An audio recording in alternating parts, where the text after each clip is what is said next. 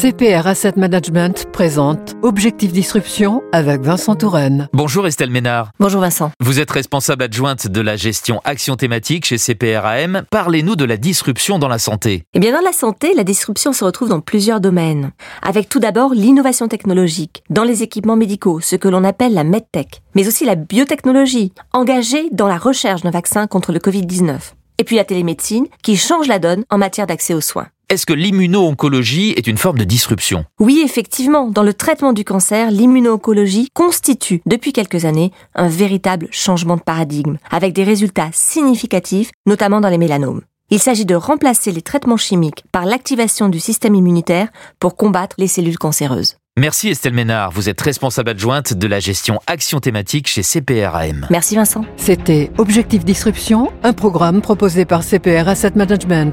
CPR Asset Management, investir, c'est aussi agir.